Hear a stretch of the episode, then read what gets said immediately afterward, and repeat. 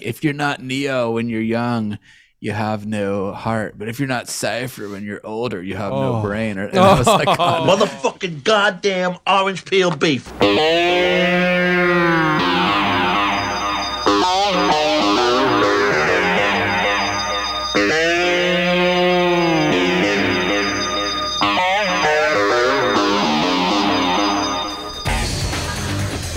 What's up, everybody? Welcome to One Fucking Hour. I am. What should my hacker name be? Eon. Eon. Eon. That's pretty good. I am Eon, and of course, uh, you're watching the show where we talk about one goddamn movie, and we have just one fucking hour to do it. Uh, joined uh, with me here to my left, we got Tom Fitzgerald. Tom, welcome to the Matrix. I know kung fu. it. I was too stupid to ignore. I'm sorry. Oh God, my sunglasses are not working at all. uh, to uh, yeah. yeah, not very good. Uh, also, Hey, to my it's right, us. It's us. Hey, here we are. Uh, to my right, uh, we got. Um, gotta at least get through my cold open on my, my intro before you take your I couldn't do another second. okay, sorry. we got Mr. Marcus Herring. What's going on? Enter the Marcus. Pretty good intro, but I think I got a better one. How about I give you the finger Oh and you give me, uh, or we just start the clock. yes. oh Lord, Dude, you've been red pilled, dude. you've. Oh my god, amazing! Uh, all right, welcome everybody to a very special episode of One Fucking Hour. You know why? Is because uh, it is my belated birthday episode of the show. right. Um, you're welcome. It's you're a welcome. tr- great tradition here. It is. Um, and you know, you know what we do here when it's your birthday, you get the added perk of just selecting, you know, any type of movie you want. Uh, no notes, no pushback from the others. Um, so this is really an opportunity to uh, choose a film that you would not pick under any other circumstance. Kind of a subversive choice, uh, forcing the others to have to watch and also report on a movie like this. And so I went with a movie that, you know, we'll get into this, but a movie that I had a lot of affection for when it came out back in 1999. Actually, a lot of affection. And we're talking about The Matrix. So tonight is one fucking hour on The Matrix. Uh, now, of course, my birthday was back in September, but if you all remember, we were in the midst of our, you know, year by year episode or the sort of, you know, when we did our 60s to the 80s year series. So I didn't want to break up the momentum of that for this shit. So I figure we'll we postpone no, until and now. then it was Yes. October. Then it was October, right? So we just got through one fucking Tober, and now we're rolling into a new series, uh, which we are going to kind of you know announce at the end of tonight's program, because tonight's episode will fit into that series, believe it or not. So we're going to talk about it. There's about so that. much going on here. There It's like the. Matrix, man. It There's is, like man. layers to this is. episode, man. It is, man. You don't know what your It's your birthday, but it's like there's it's part of a series. and, like, yeah, you know, we we got reasons for everything here on the show. So, all right, everybody. So we're gonna get into that. Um, but of course, before we do, two quick uh, little tidbits of business I wanted to uh, discuss before we hit the clock. Uh, one is, of course, the one fucking hour Patreon. Uh, if you like what we're doing here on the channel, like listening to us uh, talk about movies, well, if you join the fucking Patreon, there's even more of that. So five bucks a month uh, will get you instant access to our Patreon, where we're uploading feature-length audio commentaries and bonus episodes. And guys, we last week, or I think it was about two weeks ago now, we uploaded uh, the bonus episode uh, where Marcus joined me and my good friend Joey and David Chen, where we talked about uh, our horror movie guilty pleasures, which was and I didn't even have any. you had one, you had one, I had one. you had one, but but but but you were more of a witness to Joey and David's un, unbelievably embarrassing choices, which far surpassed my expectations. So shout out to those guys because they bared all for what was really an insane, uh, uh, cringy hour, but a great a great yeah, fun. thank you for all the cringe. Yeah. yeah, thank you so much. Um, so anyway, uh, and the other little bit of business, guys, I guess it really makes sense. I mean, you know, it was my birthday, and you know, October also marked uh, our two-year birthday here of the show. We've been running now one fucking hour for two fucking years. Pretty amazing. Um, but but we received a gift. We received here a gift from one of our listeners on our second birthday. So we got to give a special shout out, Tom. So tell us what the fuck happened? How did this come about? Tell us first. Why don't you do it? I'll, I'll, I'll present it here. Okay, Marcus. What well, we were at our EXP event, you know, Yeah. that we were hyping on the channel, and one of our uh, regular listeners approached me with uh, something in hand, a big thing in his hands, and presented it to us. Uh, He said he would. He's an avid uh, listener watcher, and Mm-hmm. he said he would just. Uh, he's a painter, so he would paint all day and listen to this stupid show. wow. And uh, this is the result. This is uh, the work of a friend of the show, Oh. Brian Scott. Brian Scott Child, and he presented it to us in person here in Los Angeles. So I'll just uh, begin the rev- begin the reveal. Whoa. Holy shit. Logo looking great. And you can like- see this is like on canvas. You know, this isn't like a yeah, dot matrix print job or something. dot matrix. Photoshop. You can This is see right. Yeah, So- you can then- see altered so- states. You got Holy Mountain imagery there, Lucifer Rising imagery I'll, I'm I'll seeing. sl- I'll slowly start revealing it. Wow. Yeah, so it's like a. Uh, It's got little Easter eggs. and doodads from each one of our episodes, Yeah. and then in the center, Keep going, gotta Tom. pull it down a little bit. It's, In the center, we got the three of us in a Oh. canoe. Wow. Evan is ripped with muscular. And I don't know. Me and Tom are a little bit less ripped, but that's okay because we are steering this canoe through an eyeball. Uh, Yep. and, a, and a shout out to the uh, Deliverance Post, classic Our first episode, poster. which is our first Our episode. first episode, yeah. Yeah. And there's Pin. And then There's pin And there. there's in the. Yeah. wow, that is amazing. I actually have uh, Tom. I have a. Uh. I actually have a, a close up of it here. Uh, I can I can cut to here. Check this out. So here is um, the poster there in full size. You can see amazing, just incredible So job, unbelievable. You can see all Yeah. the one fucking hour Easter but all eggs the there. avatars, it's Yeah. really fun. All the avatars. There's Yeah. um, there's everyone's favorite Zardoz and Yep. uh, Leatherface. Drill. The things And my, drill. my favorite is he got the um right. My favorite is he got that uh, that blue drink, Mm-hmm. the thing that can no longer be ignored from Zodiac. uh, that's right below the eye there, uh, next to Leatherface. That's that's that's great. That's a great detail. So yeah, thanks to him, uh, Brian. definitely incredible. yeah. And Scott Child, thank you very much if you're listening, watching. Uh, yeah, we really appreciate it. It's it's just bizarre. It, There it is. The moment of Uh, you guys it's receiving. totally crazy, and we really appreciate it. You know? Dude, our first ever official piece of fan art here in the show. Thank you so much, Brian. That's amazing. You're incredible. and it's it's great. It's it's, It's a beauty amazing. to see in person. It's it's really great. yeah, it's really it's really awesome. So, all right, guys, shall we get into? Uh, uh, we'll Yeah, also let's, put. let's talk about this stupid movie. You mean, it's stupid with two O's, right? Yeah, you know. All right, this is going to be. This is. I don't know What's what that to. ex- band? Sim- Simply Stupid. Uh, Wasn't there a band? simply stupid. yeah, maybe. Red. like there was some band called like Straight Up Stupid. like they like they play that kind of band would play with like Kottonmouth Kings. Ugly Kid Joe kind of band or Oh something. god. No, but you know, like like Kottonmouth Kings on the bill with like s- straight up stupid, you know, with two O's. I'm sorry. Never mind. It just No, so, this there's is some good. band with that name. That's uh, cool. that, that has a two O stupid. Go on. All right, all right. Let's start the clock. I don't know what this is going to be like, guys. I, I kind of It's gonna be great. Okay, here we go. I, I kind of suggested this, not knowing what to expect, but here we go. We're doing the Matrix. Gonna start the clock right now. All right. Uh, I thought it would be apropos. You know, we always, you know, we always start the show with a synopsis, and I thought, you know, it might, it might make a lot of sense if we asked artificial intelligence to write tonight's synopsis. so uh, we engaged we engaged ChatGPT here. So this is the ChatGPT uh, synopsis of the Matrix.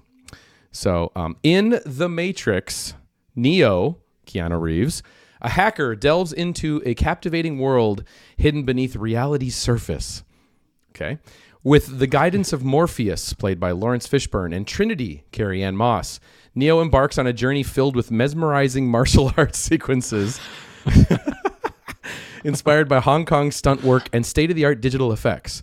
Uh, within this simulated reality lies a dark secret where intelligent machines hold dominion over humanity. As Neo uncovers his unique abilities within the Matrix, he must confront elusive adversaries known as the Agents. The film unfolds as a mysterious and mind bending tale challenging the very concept of reality and the choices individuals make. so, it's kind of a weird Whatever you there. say. Uh, Yeah. guy. Yeah. So, um, all right. So, full disclosure here, guys. I saw this movie, The Matrix. Obviously, when it came out in 1999, it made a fucking huge impression on me. Uh, I guess I would have been 13. So, I mean, this is like perfect in the pocket for a 13 year old. You know, in in the late 90s. Um, and I found this little uh, personal Evan Husney artifact that I wanted to share with you guys, which I couldn't believe I dug out, and there was something Matrix related in it. But I gotta show you this. okay. So when I was, I think, yeah, when I was 13 for a school assignment, we had to make this portfolio. Oh my god. Look at this. What You still have hell? it? I still have it, and it's like It a, looks a like- little Austin Powers. color scheme. it is, and it's like a bound like homework assignment that has my name on it, spelled with you know Right. guitars, you know Ozzfest here, Jimi Hendrix, Right, yeah. Zach AC/DC. Wild, Some pointy, um, like Dimebag Darrell guitars. all over the definitely place. Led Zeppelin. So this was like my uh, you know guitar picks on the spine. This was my like you know That's cool.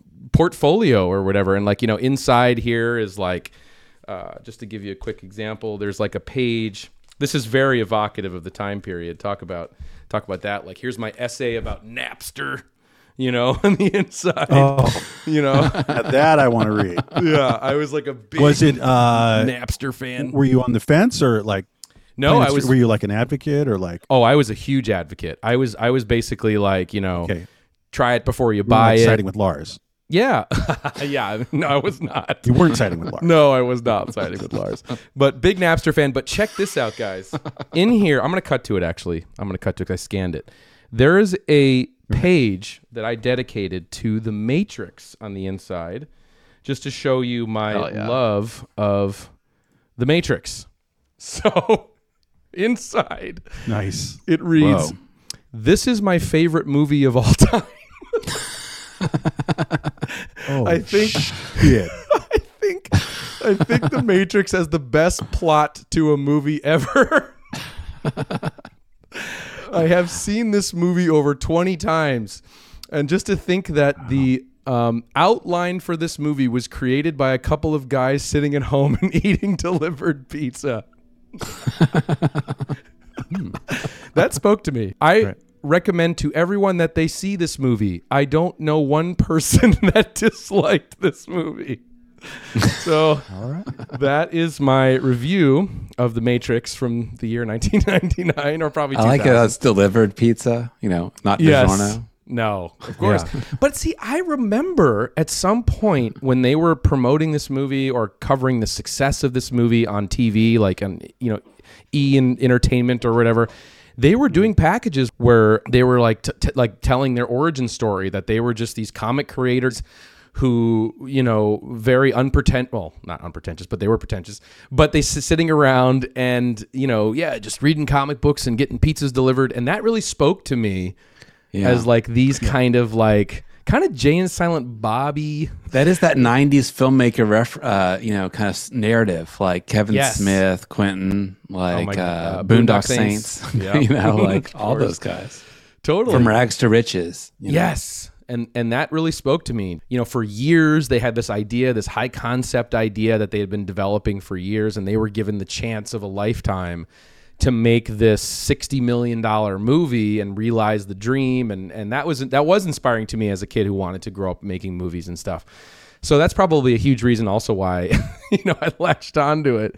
But then of course watching it now, which I hadn't seen in many years, it was a fun rewatch. You know, it definitely was a fun kind of half cringe uh, rewatch, um, and just kind of delving into what are the aspects that made this such a success. What did I respond to in things?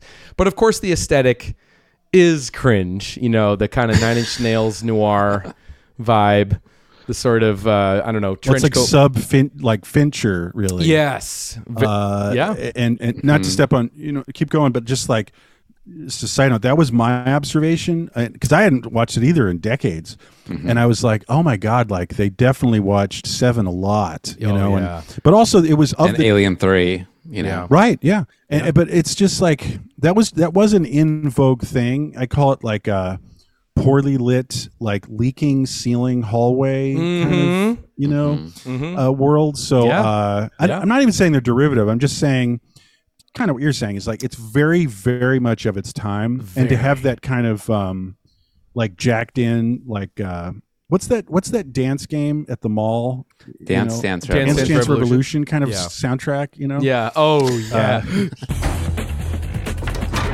Morpheus is fighting Neo.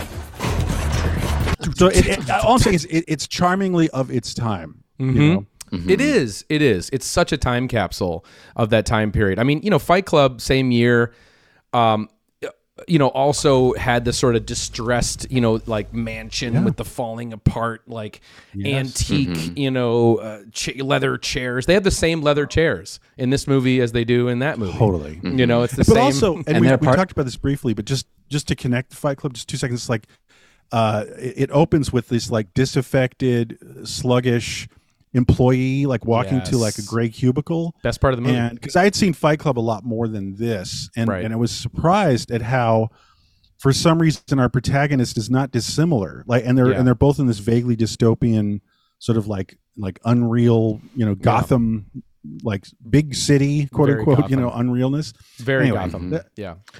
Yeah. That is a weird trope that it taps into, like the the everyday office worker who has this like who has this greater purpose, you know. And it is Yeah. a trope that you see a lot in the '90s for sure. big time big time i mean that's kind of a film school 101 approach to uh to a script you know like that but what i was saying yeah like nine inch nails noir you know um trench coat mafia chic if you will um Right. you know That or- green lighting, Oh, you know, the that's in Fight. Club Oh. too. And it's Oh. all over Alien Three. Is just green lighting. The Green, the way brown. that the um the green lighting of the Matrix, but then also the Mm-hmm. the real world in the Matrix has that like knit clothes and like shaved heads and everything looks really un- like there's lice everywhere and, you and know, there's or, like uh and and bad artificial punk rockers as if like they were rendered by like Finnish people. yeah You mm-hmm. know what I mean? well it's very you white know, like, zombie like foreigners. Like Yeah. this Yeah. is the punk rock bad man of New York City with the mohawk haircut. You know,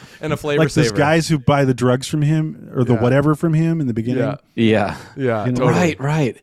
It's so funny it is so 90s, but it's like the fact that it's 99, it feels like it's that it absorbed all of the 90s and then Yeah. was like the final statement on the 90s, Yeah. you know? Like like like I'll take hackers. Thank you very much. Yep. Right. Uh, Yep. Terminator 2 and like terminator you 2 know, uh, star wars definitely Uh, too uh, uh, Strange Days. Thank you very much. Oh my god, yeah, totally, totally. Yeah. It is. It is a hodgepodge of all that. all the like 90s, well, the, all the Hong Kong stuff that was so popular, you know, all the John Woo stuff that was Wire breaking Fu, through, Wire Gunplay. Fu, yeah, yeah. Yep. Totally. It's, it is. It's a culmination. It's a It peak is. of of everything those last the previous years. One Video thing that's so striking to me, I think, though, is that the style of it, to me, like when it came out, I did not think those clothes were in fashion, like at all. Like, I love how stylized the Matrix is. I love it in a cheesy way. Yeah. Now, looking back, the trench coats and stuff, that it has like a style that is so distinct. But at the time, like I was like, that is not cool. Like the trench coat, the three piece suits, the wraparound Oakleys. It Oh, was definitely oh. like a like. Hold on, it was like a nerd's idea of cool, like a Dungeons and Oh, Dragons yeah. nerd's idea of what Oh, yeah. cool was, and it was so out of step with like grunge or even like what techno was all about at that time, or like ska or anything that was like kind of cool in the Trip- late nineties. It was hop. not in step with that at all. Like this that Yeah. kind of trench coat Like, style. but no, what I was going to say is, if we are slamming the fashion, I I must say, the the one thing I, I I cannot take how small, fucking what's his name Morpheus's Morpheus's glasses. I know. how small they are. yeah. It insults my um my being to, to every fiber of my being. It's just Yeah, so it bothers me too. it doesn't look right, and it's like, and I don't think they're they don't have. It's nothing but lenses, and it just no, goes he, like he just puts them on like this. yeah, it's Like- like the top of his the bridge of his nose. It's like, and it's so small the lenses. Anyway, But it works. It. it works in a way because I mean, you know, look, this movie is one of the nerdiest movies ever, And I do kind of applaud it for that because the Wachowskis have such roots in comic books and like all this all the other references we talked about, sci-fi books. And of course they get a little heady, you know, with their simulation theory stuff. And of course we'll get into that. But they um but it is a culmination of all that. And because the main characters are hackers, and I paid attention to this more on this viewing that like you know all the main principal characters were hackers that have hacker aliases right? So mm-hmm. they're all kind of cringe and they have like their own like kind of goth boot you know like total aesthetic at the time right? Cyberpunk. Cyberpunk, yeah totally they have their mm-hmm. own cyberpunk you know aesthetic which is super dorky so if they're mm-hmm. going to create their own image in the matrix of course it's going to be super dorky trench coat mafia you know mm-hmm. and it wor- and it, and you know so for that i kind of dig that because it is authentic And it did kind they of were. exist a little bit. Like there's a game like I was sort of knew about the Matrix as an idea before it came out because there's this Super Nintendo game called Shadowrun, which is my also like my fucking a favorite. My fucking favorite. yeah, it's a great game, but it, they go into the a Matrix, which is like a computer world. Oh, the guy has like a trench coat that he wears, and it's like he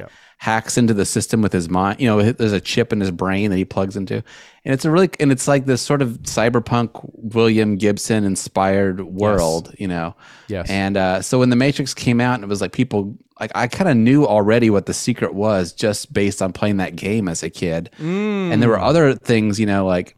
I think because we're living in like a post William Gibson world, the i in the 80s and 90s, then the idea of going inside a computer wasn't so out there. You know that that sort of like uh, cyber dystopia was part of the fabric of it. The Matrix really owns it now.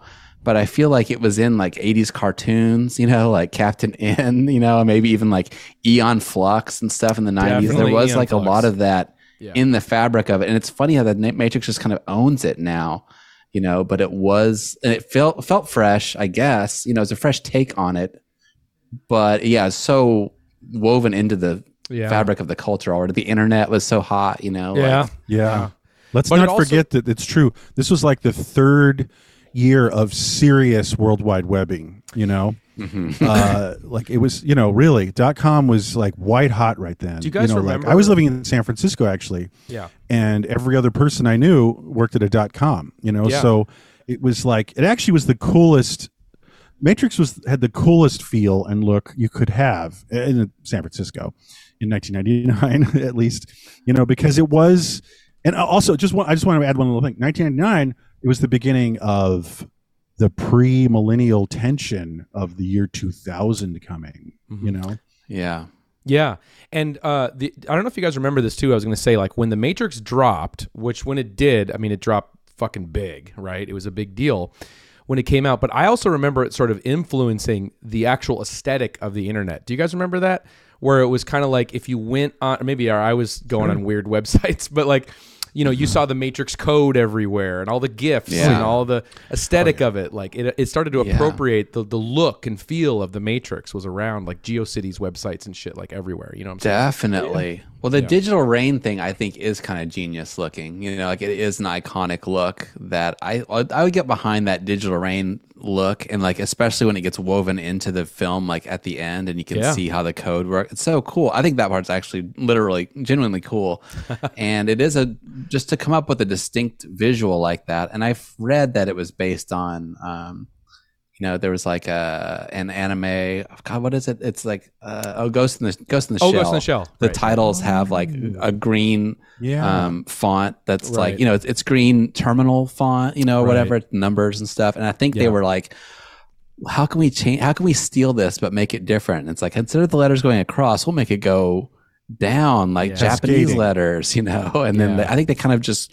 I can see how they might Yeah. have come up with. I don't know how they came up with the design, but I could see how they were trying to take that and like make it Yeah. different, and they ended Yeah. up with this thing that's actually I think pretty cool. And you're Yeah, right, totally. it was all over the place. It Fuck still yeah, is. it was.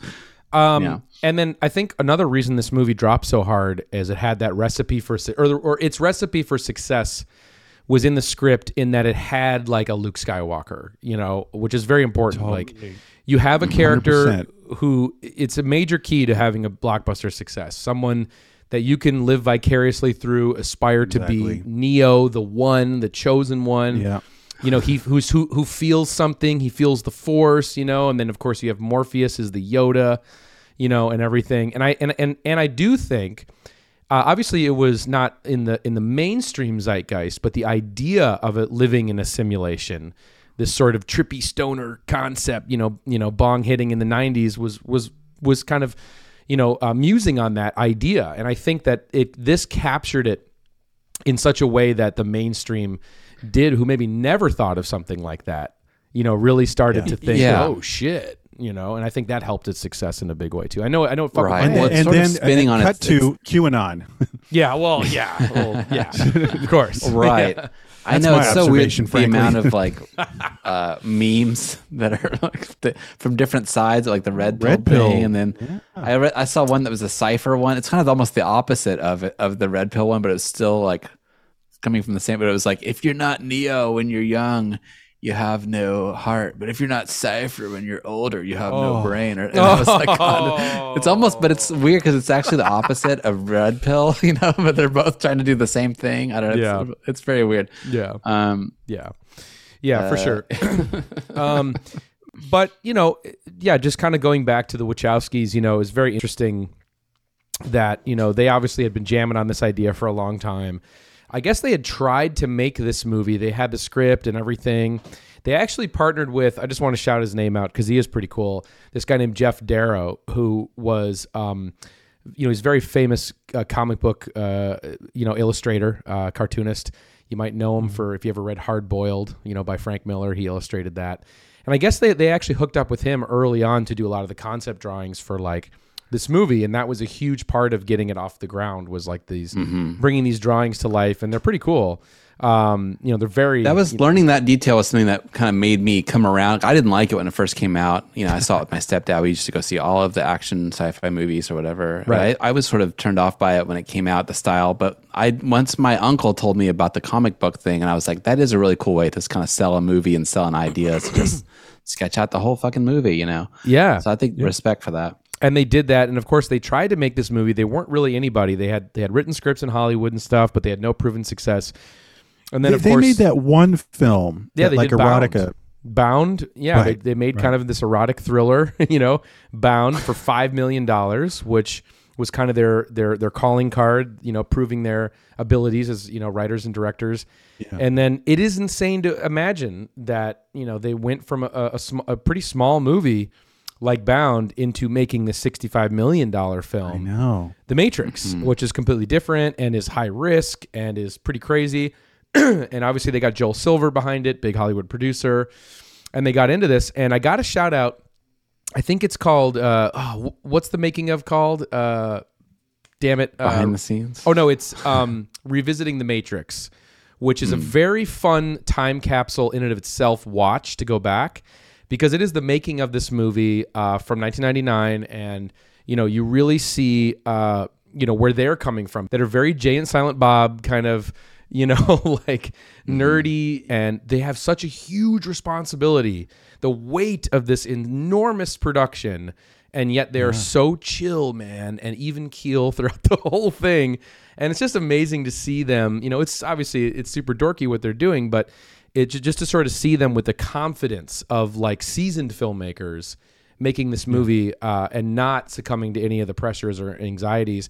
And then to see also the cast, Keanu, and you know who dedicated himself and and Laurence Fishburne to months of like intense kung fu training to do this stuff and I know is- kung fu. but they it's like that would never happen today it would just never happen you just would never get like an actor and it's probably smart on their part to not go for like big big big name actors who wouldn't Like, have had what the if they did get Brad Pitt? you Yeah. know, as Neo. yeah or Uh, tom cruise I don't know. or- I don't. Well, what I'm is a theory. I'm just opening up to you guys. It's Yeah. like what always interested me was like everyone in the world forgot about Keanu Reeves by 1999. I mean, Right. really, you know, not even criticizing him. I'm just saying like that Yeah. he was done, and then he became the fucking man, and then it was Constantine, and you know now he's got an even bigger John franchise. You know? yeah Right. Yeah. What's And weird is that so- he did. He, oh, go ahead. No, I was just gonna say. I was just opening up to you guys about like um, when someone like that is down and out and is kind of almost a C-lister in Hollywood, then maybe you will get a, a much more of a commitment from him Yeah. Right. to do kung fu. You know, because this is you know what else has he got? You know, It is kind of weird that he he oh did that in '95. He did that Johnny Mnemonic movie, which is Right. actually oh. really similar. You know, it's also It about is. a guy that's like kind of it's like William a William Gibson. Gibson, thing again. Yeah, yeah. yeah. Yeah, it is. But like him, I don't know, just kind of watching that making of, going back and watching it and seeing his dedication to getting all this kung fu shit right. It's like that is real performance. You know, that is somebody who is dedicating themselves to a performance. You know, and it is I think they really lucked out with Keanu who got into the headspace of like obsessing over this nerdy kung fu shit and it is amazing to see and endearing you know like he's there's you see the moments when they're filming these elaborate sequences like you know when they're doing the big shootout in the in the lobby of the building and they're all like, "Oh my God, Keanu's attempted the wall flip like 47 times, and he hasn't done the wall flip correctly yet." You know, and they're all like gearing up to see if, if they're gonna make the day, if he's gonna finally do the fucking wall flip. They only got like 20 minutes left, and he finally pulls off the wall flip. You know, it's like so dorky, but it is so amazing too. But it's like this Heaven's Gate level obsessiveness uh, for this thing that is crazy. You know, like how much work they put into this and the training and the expertise and bringing in the experts. And I don't know, I just admire that because you just wouldn't see that in a $65 million or, you know, $2 million movie of today. You just would never see that, you know? So it is kind of a bygone era in that, in that way. And It's crazy the payoff too, because it like not only was it a hit movie, but it like they. I mean, I hate the word franchise, but that's what they did is they started a whole new thing, and like people aren't allowed to even do that anymore. You know, Right. like uh, doesn't happen. you have to be it has to be based on something that's Right. already successful. So it's pretty amazing accomplishment. You know, Yeah. it is.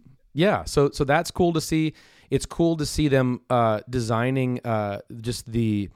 Uh, I don't like it in the aesthetic sense in, within the movie, the sort of meeting of old technology and new technology because it's very cringe. You don't? you don't love that? no, Like, I don't. I don't. I hate that. But but the the uh, like the- what specifically the like the the, the old like Sentinels? like rotary phones mixing with like you know complex you know technology and stuff but like but but they do uh, utilize old film technology and new film technology quite well in the making of this movie. Like for example they're using rear screen projection for all the car stuff like which they could have done hmm. cgi or whatever. It's that time hmm. in 1999 where not everything yet is cgi and they're doing that hmm. whole scene where the fucking helicopter comes into the building and the whole thing. That's like so much of that is practical you know which is wild you know obviously the explosion of the glass isn't but everything else they they did either with miniatures or like actually built all that in a studio which is crazy Well, and like you said, they had actually had the principal cast doing all the kung fu and stuff, right? So like you can see it's them when they're doing it, right which is not instead of doing a face replacement or like Yeah. you know having a guy with a wig doing it or whatever, you know. Yeah. Yeah, that was important to them for whatever reason. That was important to nail that stuff. So I don't know. I just like seeing that was like, man, they just wouldn't do that shit today. And it, even the, the big name actors that they would force them to have cast if they made this today wouldn't have put up with that shit for fucking five minutes. So, um, so a lot of respect for that. Um, but, and then of course they get into the bullet time, which I think we should talk about because it was a big iconic. deal. It dropped hard. But uh, Marcus, I think this is kind of a uh, an open invitation to talk about your homie here because that's what I was thinking about when I was seeing that. About Right? Z Big. Yeah, Right. Yeah, go ahead. Yeah. Oh, yeah, Well, right. Yeah, I do think it's really cool that they sort of introduced like a new visual idea, you know, like bullet time, whatever. It's like, wow, that's they also came up with a fresh kind of Yeah. film language thing, you know.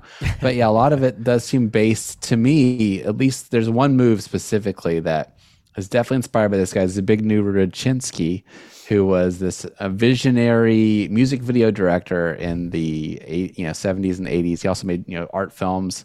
Uh, got an Academy Award for best you know animated film in like 1979, 80 or something like that. Yeah. Tango, but um, and then he was the DP on a movie Angst, which we've always been kind of teasing uh, doing an episode on here. We'll, get get, there. to next eventually. uh, next October. Yeah, we'll get Super there. visual, amazingly visual kind of uh, horror movie, like slasher horror Yeah, serial, serial killer, killer. movie, but Yep. great visuals. Um, anyway, so he's got this music video for this metal band called Accept, which Evan probably knows everything about. um, but it's a fucking amazing video where Incredible. they're doing the Matrix thing. This is the um, the move in the Matrix where Carrie Ann Moss jumps up and like it freezes and it's the camera zooms around her, which is such a '90s thing. Like the camera kind of rotates around her, uh, which they started use, doing in football games and stuff. It's all based on this Accept video, which is uh, where uh, by Yeah.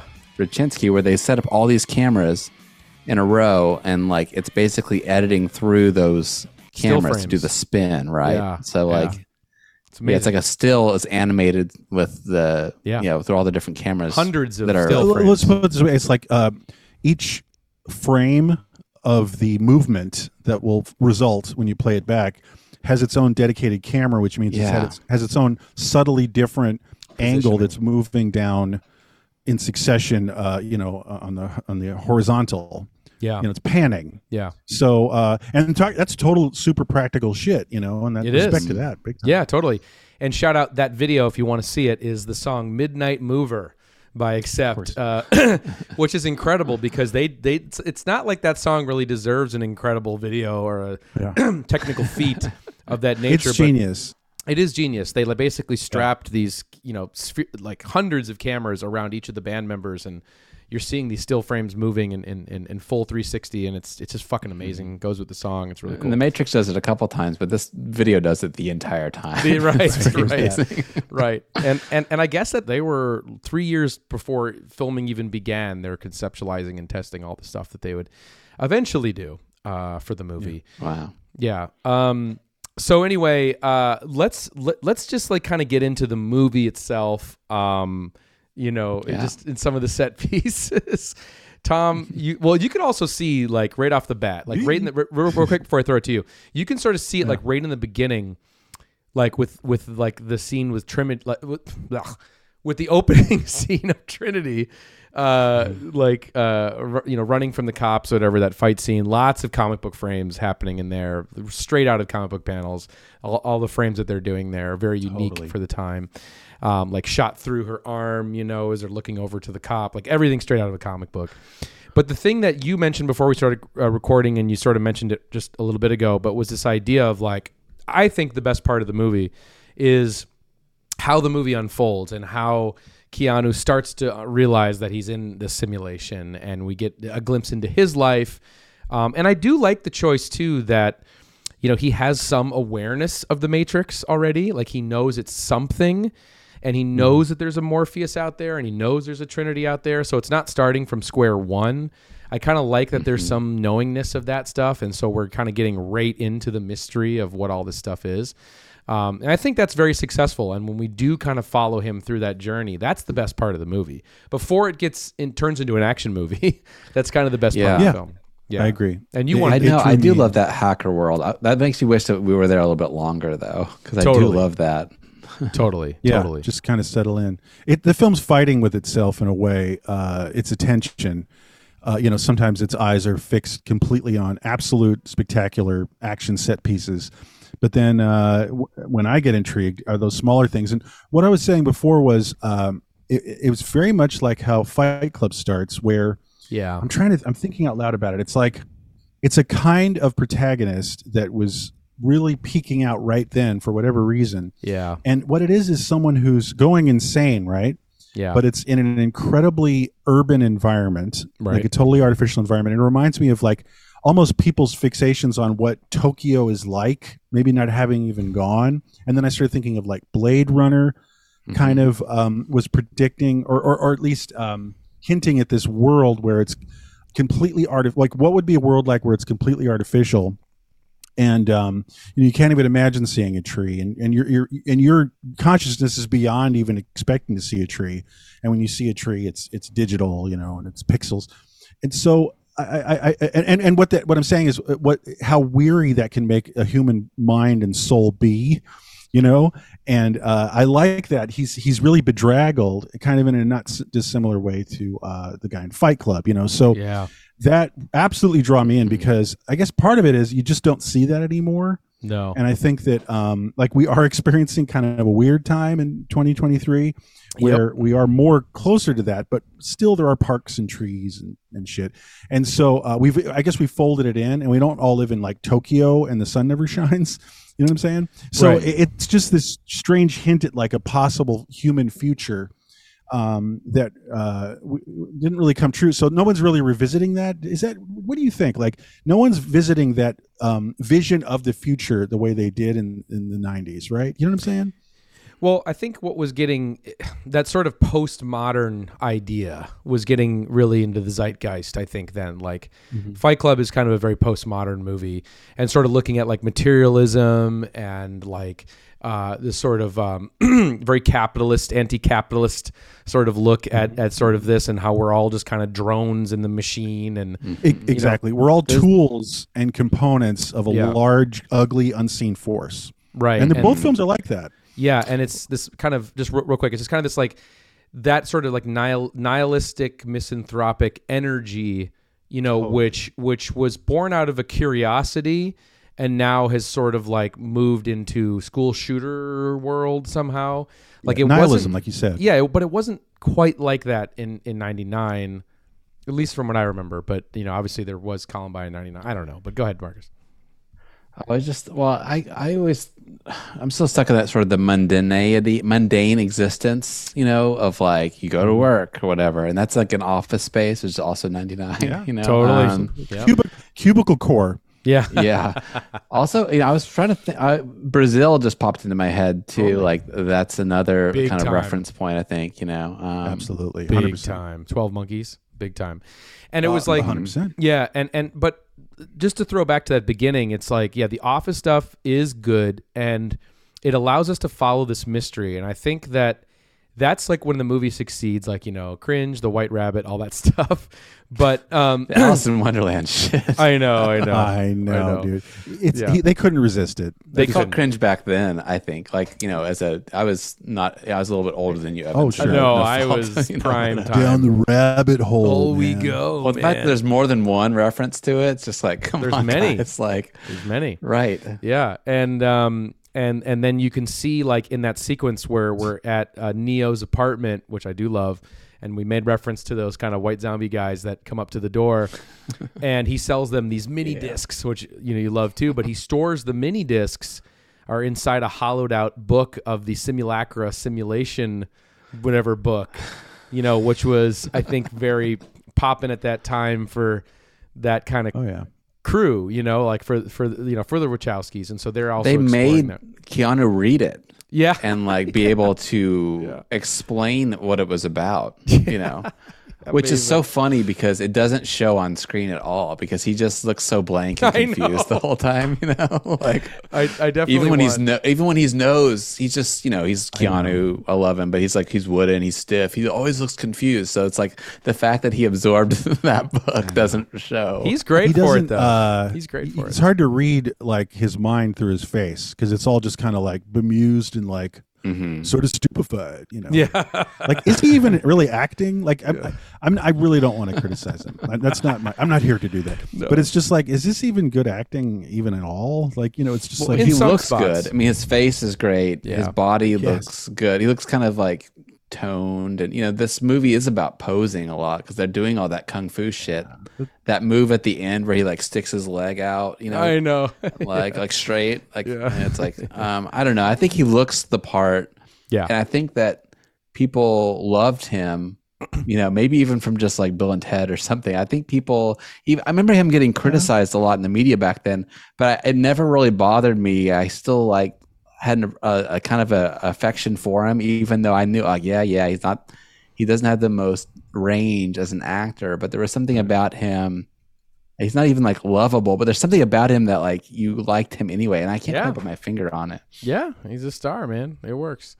Star Um, power. yeah, and the uh, the uh, the the scene where Keanu and Carrie Ann Moss meet in the during the during the White Zombie techno scene um, is is is is amazing too. When they're like, "Oh, you're Trinity. You you know hacked into the DC government files or whatever," and like that. Shout out to last week's episode where we had Ant Timpson on for uh, Last House on Dead End Street. That must have been like uh, when Tom and Ant first met, you know, and discovering each other's uh, aliases in the bootleg world. That's and, what I was and, and, and actually, yeah, Dragula was playing Rob Zombie's Dragula while we were meeting in, uh, in Your uh, Daddy Watchable? Fantastic Fest. yeah, exactly. Dragula. I, you know, by the way, from now on, Rob Zombie has to somehow appear in every episode. Yeah, he Uh. Yeah. gotta, yeah. gotta drop his name. Yeah, Yeah, yeah. And here Rob we go again.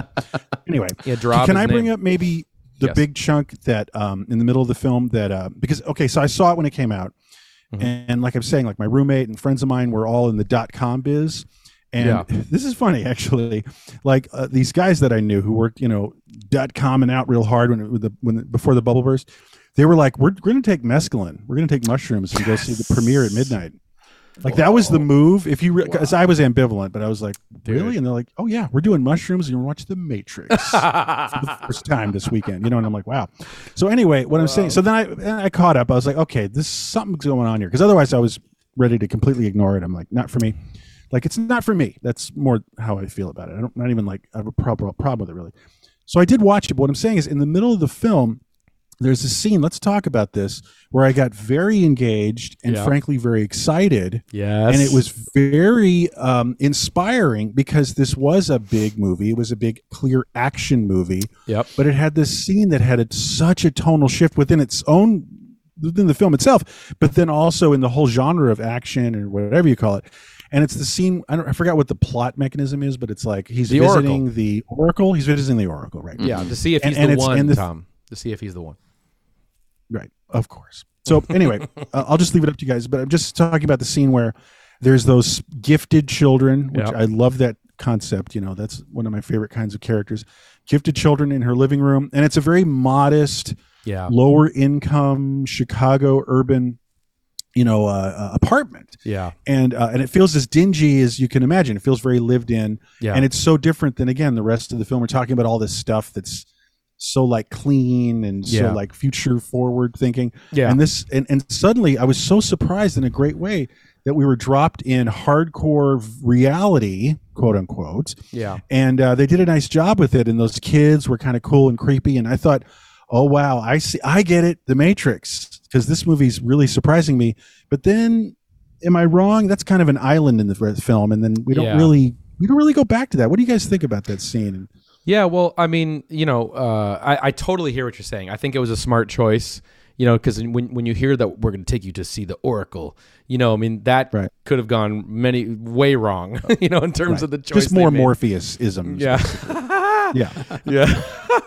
You know, But- no, you know what I mean, like the aesthetic. The, yes. It but it could have took this been. big shift. Yeah, They did a Right. Yoda thing where it's unexpected, I guess. Very right? unexpected. Like, Very the- the- I'm talking about the, Oracle well, I'm talking about the aesthetics, is, if, if nothing else. you it know? did. Sure. And, and, and, 'Cause and Yoda's still in the reality of Empire Strikes Back. It'd be as if it would be as if Yoda was in a low income apartment. Yeah. That's what I'm trying to say here, you know. And it was very, great. Very well. It was very welcomed by me. It is. It was a great choice. I think it was stripped down. It was played low to the ground, which I think Yeah. in the best moments of the Matrix are that. It's not when it's big Yes. and huge and which the sequels in the in the trilogy would become. They would just be out into outer space with fight scenes and CGI, but mm-hmm. this is very grounded and I tend to really prefer the scenes in the movie that take place in the Matrix in the first half. You know, like I don't I don't I don't really like the real world either because the real world which um I wish I didn't see, you know, but it, you know, Rami was saying this too when I made her rewatch it the other night. Oh, God. She was sort of saying, "Oh, this is that City of Lost Children aesthetic that is super gross to me. Oh, me." you know, bullseye. Bullseye. Bullseye. Yeah, I it hate is. that. Everything's dripping with water I and know. like like, Mhm. like Bad. shadowy. It's bad. It's bad. But but I I just want to say that just to put a bow on it, yeah. just just put a bow on it real quick is that yeah it- like yeah. That's when it shines the best for me when the film is restrained and you know um, when the performances are kind of restrained too. Um, you know Carrie Ann Moss I think does a pretty good job of being pretty just like you know not delivering big at all like any other actress might have been. Like she's delivering it very small very stripped down. Keanu can be that way sometimes. And I just like when the movie and like the idea of the glitch in the matrix is super fun. Just those ideas that Mm-hmm. you know are are not the big out of control crazy crazy Yeah. you know craziness Th- yeah. that- that's why the movie feels a little schizophrenic to me, frankly, because it's Yeah. like, Yeah. like I said, it's pulling against itself, and uh, I find it. I, I found it when I saw it the first time. It was, it was ultimately kind of frustrating because it was intriguing me, and then I was it was losing me. And I think it's to what you're saying. Like, uh, I don't know if they really make all the pieces come together that well. For me, it just strictly speaking, as a film, as a work, because I think they could have had a more interesting film if, very specifically, very simply, just like cut the action set pieces in half. Um, and that's the guy. Yeah. This is me saying I'm I agree. ambivalent about action set pieces, even if they're Yeah. great ones.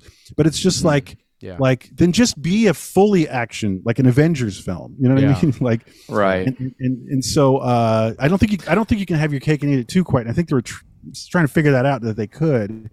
I don't know. What do you think? I think that sort of importing that Hong Kong fighting style probably felt really fresh to American audience in 99, Yeah. but like it feels kind of stale today. And like I think part of it is just it's the start of people just like whacking their hands together like "Eek, eek, eek, eek, eek," and they're not even feeling there's no reaction to getting punched unless it's a huge fucking reaction. Like usually you're not like you're just people are just like slapping hands like there's no reaction, and then they'll do one like stomach punch and the guy will go flying across the room. You know, there's no reaction unless it's a huge reaction. Yeah. So it feels very it feels very yeah the fake and you know the fighting is the worst Uh, part the fighting is the worst part it's about- long. it's long Well, I'm not alone in this. no Okay. you're not no no the, the action and the fighting is is is the worst part the unfolding It's kind of like American guys trying to do a Hong Kong thing, but they're not John Woo. They're not Tsui Hark or whatever. You know. I think Yeah. they're not unsuccessful. Yeah. it's just Right. uh, it's it's conflicting. I'm- Just back to the dumb boring Yeah. thing I was talking about. It's just like there's a, the film's fighting itself somewhat, and it's a little frustrating. but for there me, you is know? there is also one other side to it too which i am seeing it also through the eyes of these very you know nerdy filmmakers who are living out their you know sort of you know uh anime you know hacker anime wish fulfillment of sort of Mm-hmm. having guys in FBI tight FBI suits doing kung fu you know like I'm happy that they get to do that you know I'm happy all the them. uh, Mr. Anderson guys. Yes, Mr. right, right, right. Um, but Yeah. yeah. but but to me, where like the best parts of the movie is just the unfolding of um, the, the the reveal of the Matrix. The best pa- one of the Yeah. best parts Right. too is when it gets to the fucking Marilyn Manson part of the movie. Which is when we when we uh, unveil the pod, you know, the pod where uh, you know you have the shaved head Keanu and all the straps are coming on like that. I that I dig, and that was pretty visceral for Oh, me at the time. That was like Yeah, yeah. whoa, you know. And I I do appreciate that, and just the unfolding of all that. Like whoa, this is the fucking Yeah. real world and shit. Like that. That's the best part of it. That was really striking at the time, and it's so. I think it's pretty gross and effective today It when is. I watched it. You know, like It that is. when they reveal what the real world is like. It's a very dark version of reality, and it is like Yeah. At the time when it came out, I couldn't stop thinking about Terminator Two. You know, the rise. Mm-hmm. Of the, you know, it's the the future where the machines took over. Like it is that story. Same. Also, Highlander Two, like Highlander Two, I think Okay. they they blow out the sky. You know, they burn out the you know the, the sky's all covered with clouds, and they say it in the Matrix too. They're like, we scorched, Scorched the, the sky sky. or whatever. You know, so like there are a lot of just like very recent touchstones to that, but I, I think it is still very affecting. Like that, just that vision little of the piece. future with the tubes going Yeah. into him and stuff. And Great. couldn't be darker. Yeah, it's great. A Yeah. rendering of like quote unquote reality. Now, do we have a minute to talk about um, the other surprise for me, which was this corny like World War II buddy film crew in, in, in the you know the the, the uh, submarine in the North Atlantic in the, Das boiler Boot. room. Yeah. They're like, hey, that's little Charlie over there. Like, how's it going, Chief? What's- You know, like uh, stock characters, like like it's me, little Teddy, like uh, like whatever, that, like that, that, little, little one over there. His name's What's going Mouse. on? Yeah, you know? what's his name? Mouse. Is his name Mouse? Yeah. Mouse. That big muscly one over there. His name's Dozer. Yeah, tank and dozer. you is this real? Like, because I'm I can't remember. This is real. Yeah, Dozer and Mouse. Like, it's literally World War II. Like like corny like a submarine crew movie. Yeah. Like, like, I, I have no are- problem with it. It's All just the non-main cast are like almost like community theater level actors to Yeah. me too. Totally. Totally. Totally. Yeah, for sure. Um, I kind of like it. Um, but one of the things, one of the things I just want to talk about, I, I do want to just carve out just a few minutes to talk about the sequels, because Oh, did you guys Christ. even see them? Did you even see them? I saw the Oh, second yeah. one. I couldn't do the third. Okay, okay. Because when I w- w- when they were going to come out, I mean, there was so much hype. There was like Star Wars prequel Yeah, hype going into how was the story going to continue, how was it going to unfold, and of course they made the colossal mistake of um, of basically showing us like Zion, like the other town where the people live in the real world.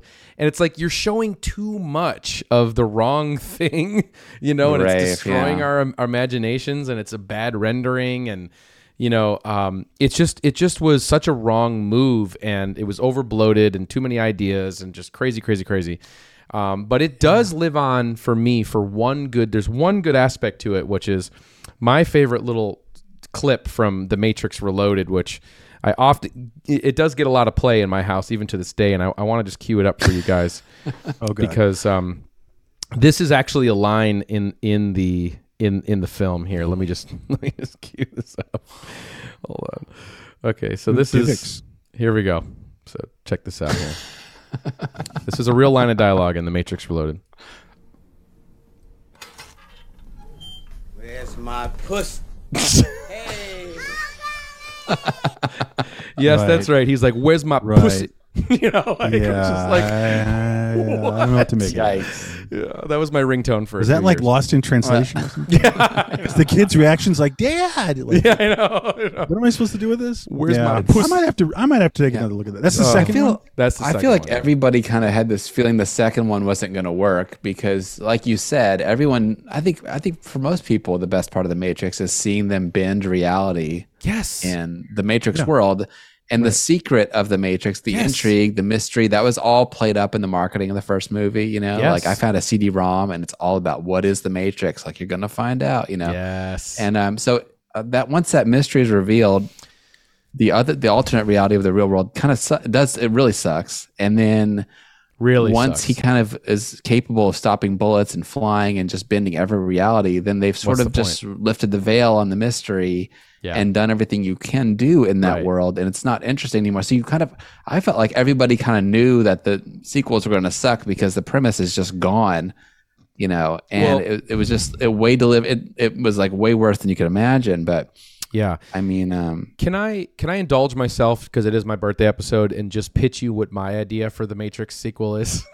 hell yeah. Oh, okay. All right. Okay. Uh, so basically, what you were saying, the best part of the Matrix is the bending of the reality of the Matrix, right? Is the idea of playing with it and and and living in that world. And and and this movie did not. This the sequel did not play enough in that sandbox.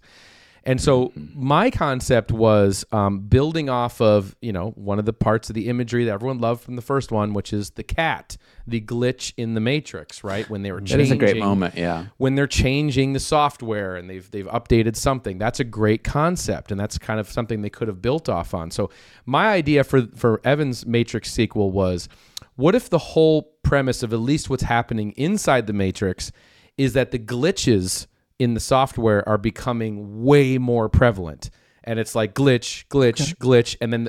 And then the people, the civilians in the world, are starting to figure out something is not right mm. with the world. And it causes mass hysteria. And so you have this mass hysteria happening from within the matrix and people you know conspiracy is spreading. People think something's going on. We can't figure out what it is until what People who think knows that JFK Jr. is still alive. and he's gonna come back as Right. Uh, as It could be anything. Trump's vice president. Yeah. right right I didn't make that up. That's that's a belief. Oh, I know. Right, right. But you know what I'm saying? Like, but just that the Yeah, yeah, idea yeah. that it, it leads to mass panic, and then you know maybe it leads to a mass unplugging of all the people in the pods, and who knows where it goes. So Right, right, that was already that was my deal. Um, That's pretty good. But what if like we spent more time in Zion and it was like a big rave party? Like, oh, the rave. Oh, you Oh, know that's what? all I think of. dude, dude. I actually went back. I mean, we're talking cringe. You want to get into cringe? you yeah. want to stop fucking around? I mean, that's that's it. That is it.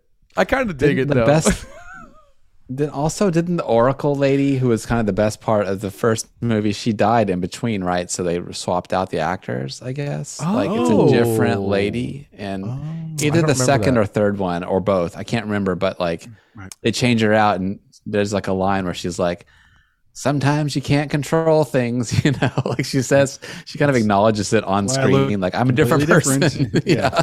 There is something like weirdly obsessive and kind of like I don't know, like Kenneth Anger, like goth Kenneth Anger about the rape scene and all of the like how long it lingers and what the camera finds and the and holding on the waving of dreadlocks that does kind of transcend into something. It's like it's celebratory. It's like uh, it's so Burning weird. Man. Sorry, It I don't know anything about these Burning these Man. people that made this film. Are they? Yeah, exactly. Burning Man. Are they from San Francisco? I always assume that I don't know. I'm not because sure. Because that's so. Uh, uh, like people in New York wouldn't do. Actually, let me put it this way: only people truly in the Bay Area yeah. would. And I'm not even saying this is good or bad. I'm just saying like the- they're, they're the only people who would really go like all in. You know, on Right. um, like a Burning Man aesthetic as being like a hint of like. uh like the positive future of humankind. You know what I mean? Um, Right. especially in 2002. You know, Totally. I don't know. Just like where are these? Where are they from coming from? Literally, It's like, Chicago, but um, no, I Oh, understand what you're. I It feels what you're so saying. San Francisco because again, I moved from there around that time. I, I used to must have in been a- San Francisco in the 90s. It Must and have been it a was one way. deal. When I moved there, and it was a different way when I split around Yeah. the time that Reloaded came out. Frankly, so, It so was the One went to on the wall- and one went to Emerson. It says Oh, okay. so. oh, Bard, wow, Rich Wow. kids. No, but it, it it it it this movie must have Okay. hit so hard in the Bay Area though. Like I bet all Silicon Valley was creaming Oh, in their in their yeah. leather pants. Well, I was I, like I said, I, I had friends who all worked in Yeah. the dot com, and this is, I, I think I'm right. It's before the bust when this film came out, so these people were really getting high on their own supply. Like, I, look, my good friend, like, um, he was my roommate. He he, I remember he showed me his phone once. And uh, I didn't have a phone. None of us had phones. But he goes, "Yeah, I have a phone. Boop boop boop. I'm going to call somebody." But he goes, "Look, it's Drudge Report," and it was so mind blowing. This was I remember it was 1999, around the time when he saw The Matrix, because this is where this guy's coming from. And he's like, "I'm reading Drudge Report on my phone," and I I was blown away and really impressed. And I was like, Oh. "No way, that's not happening." Like you're scrolling a website. So, uh, so yes, Matrix was ma- is catnip. It was made for the Yeah, Bay Area in the late it was. 90s, like and other places, but like it was it really resonated enormously. It's true. totally. Um, uh, what one other like f- funny Matrix uh, zeitgeisty thing I'd be remiss to not bring up uh, on tonight's show is uh, wa- watching the movie again this week and just remembering that fucking incredible writing choice in The Sopranos um, when um, when AJ. AJ Soprano bought a, a gift for uh, his mom for for her birthday, and of course, it was the Matrix Snapper DVD. Hell yeah. Dude, Dude. good one. I Him- forgot about that. Him buying her the Matrix Yes. on DVD for her birthday. That's something I would have done. Like back in you know this fucking era, I totally would have bought Yeah, like, my mom the Merry Matrix on Christmas. DVD. Yeah. Is is that in the era where Joe Pantoliano is like Yeah. a cast member? yeah. Wow. Joey Pants becomes Ralphie, right? Yeah, Yeah. amazing. It's funny. He's always the same character. I you know? know. like why would Morpheus ever get that? Think that guy would be valuable to the team? Because He he's thought he was the one uh, at one point. Kind of street smart over here, you know. I know where the bodies are buried. You know, Yeah. like well, it's just it's it's so like forties. I, you know, like Mm-hmm. he's he's so not even like the World War II movie. He is like the guy that Humphrey Bogart goes to see and maybe square things out with him about uh, that dame who's gone missing. You know, yeah, right. you know what I mean? Like Yeah. he's the street smart kind of New Yorkies kind of thing, and it, and it is it's charming and it's very fun. Look, Matrix to me is goofy. Yep. I don't even think it's flawed. I think it's a strange patchwork, and it's very personal. Yeah. that's what I'll say. Very is that only individuals could have made that. That was not made by committee, Yeah. or Right. like a banking company, or like, you know corporate leaders. That was made by a bunch of crazy folks, yeah. and that is what I'll always appreciate about. It. That's what I resonated Yeah. with me because It's homegrown. it had yeah, It, it, it's totally idiosyncratic for a blockbuster. I agree with you. Um, Exactly. and not since maybe like Star Wars, you know. Right. Did you Yeah. have? Right. It is. There's- It feels that way. In the first movie too, they're kind of free to mess around with stuff too, like the deja vu thing, or like Love the it. fact that belly button bug tracker, which doesn't make sense in the context of the movie, that they would need to like. I mean, use this in that scene where they give him the belly button bug to track Neo. Like r- moments before, he's like used the agent has used his mind to zip his mouth shut, like Twilight Zone, you know. So he can do that, like make him not talk, but then they have to like hold him down and insert like a bug into his Yeah, belly button to track him. You know, it doesn't it doesn't track with like the reality of the world or like what needs to happen. It might But track him in the it- real it provides world. that kind of body horror and like a little bit of. I feel like they're just kind of they're playing around in a free Cronenberg. way in the first movie that like maybe later on they're like, well, it has to make sense in the computer world. Like the robot, Yeah. what would a robot do? What would the software do? What would the software would clone itself? And they're Yeah. kind of stuck in the. Well, it's created a universe that it has to kind of uh, adhere to uh, Right. as they move forward. But you're right. This film is just a, a jump ball. ball. The first one, the, the Matrix. Yeah, and it's- it's a good point. and and you- you're saying the David Cronenberg thing too. Like, gotta Yeah. love the very sort of crunchy CGI effects too at the end when Neo dives into the agent and he's like, Yeah. you know, and it does look kind of cool, you know. Uh, from yeah, that perspective. I think a a lot of times digital effects, like you know, they aren't aren't charming years down the road. They just look bad. But I think they work in this movie because Totally. it's like all about digital and computers and stuff Right. like that. So it kind of like works in the context. Right. You can get away with anything, and it could look relatively crude because hey, it's all a simulation. So yeah. this is like the 2.0 of the Matrix, and you know, like maybe you'll it'll look better in the 3.0. But for now, this is how And the reality looks. Yeah. It's true. right. and and also like I like I will say it does matter that this is 35 millimeter, you know, as well Yeah. too, because it still definitely has that feeling of a real cinematic movie. Yeah. Um, and like you know, obviously the grain and the frame rate and everything. If you go, I did this because of just nostalgia and morbid curiosity, but I do not endorse anyone do this. Is I went and needle dropped the new Matrix movie, which came out a few years ago that they did when they re- revisited the material. Oh, I saw it. Oh, Dude, I couldn't make What's it past. up? I couldn't make it past the first five minutes. But go on. oh, Uh, it's I couldn't. brutal. I couldn't. I couldn't.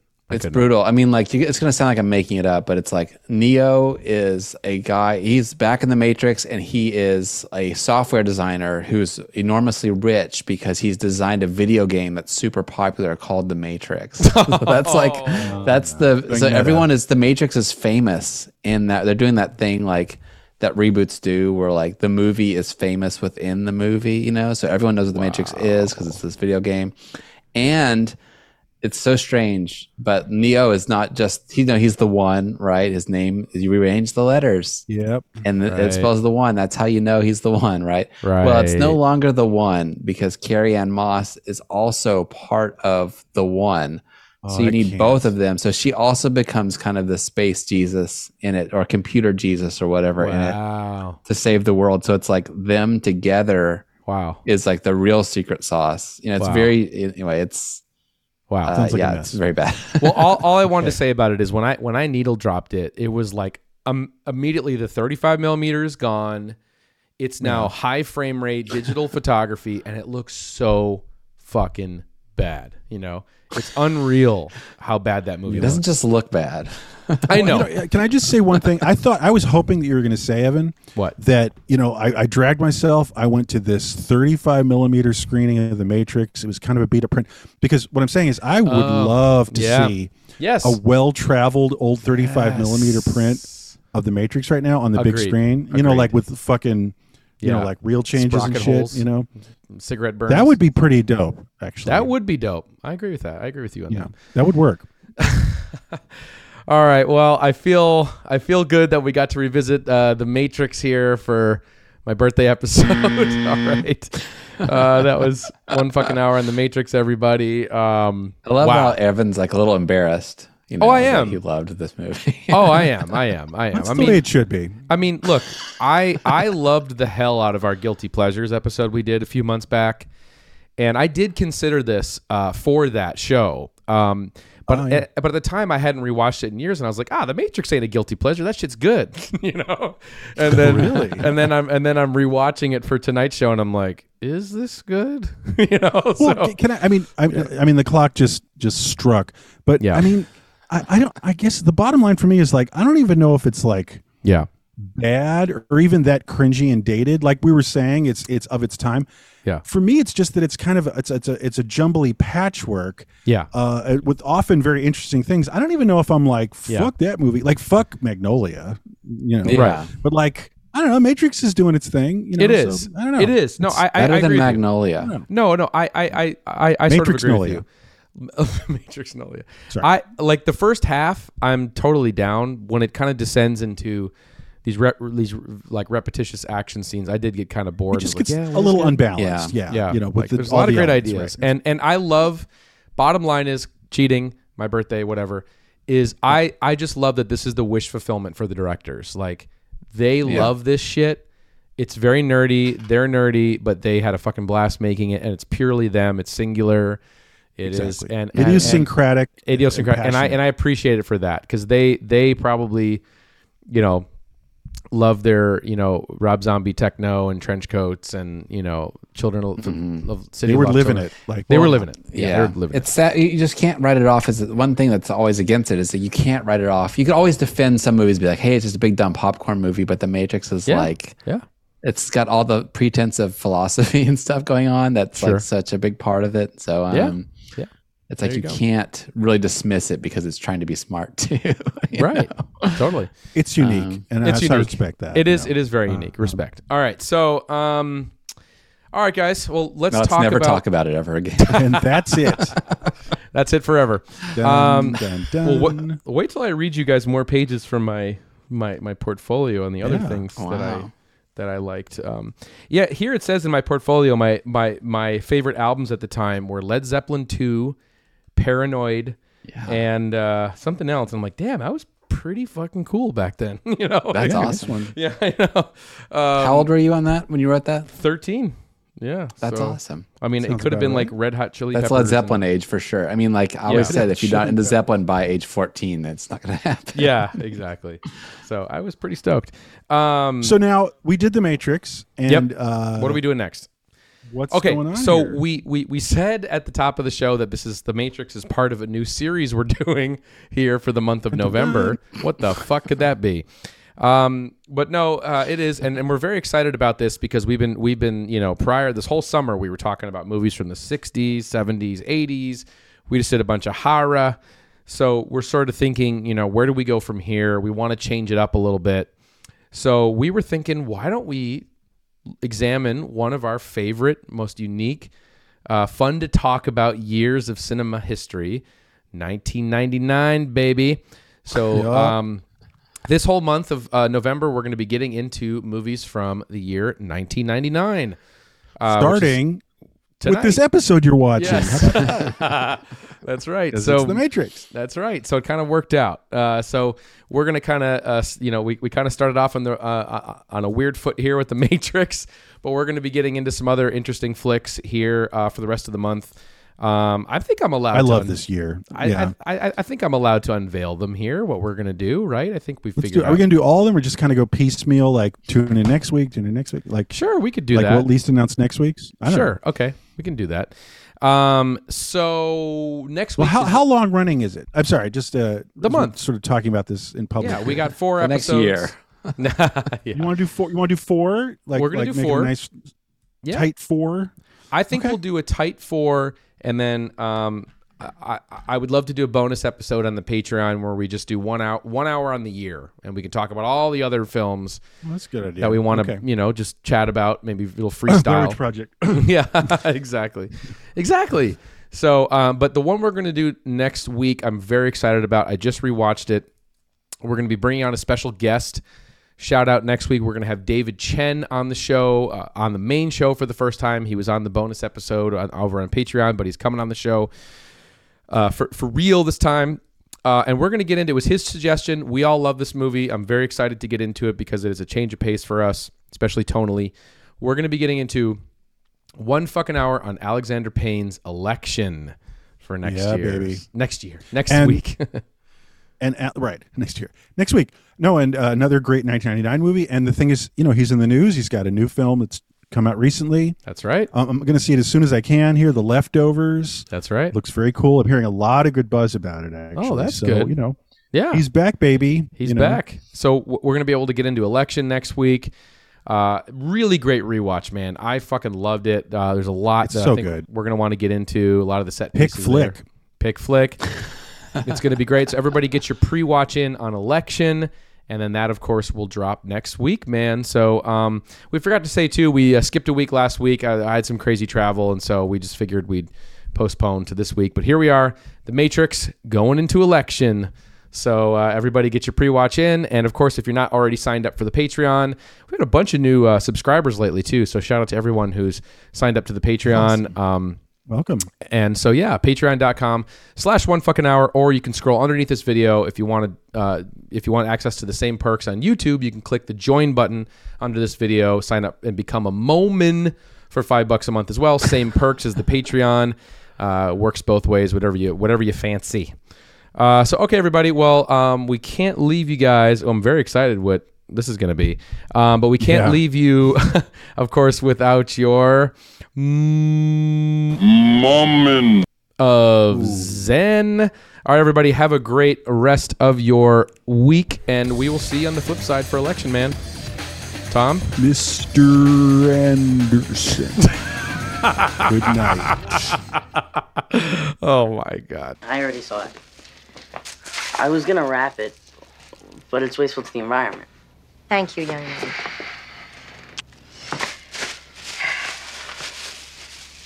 The Matrix. I haven't seen it yet. Right up our alley. Motherfucking goddamn orange peel beef.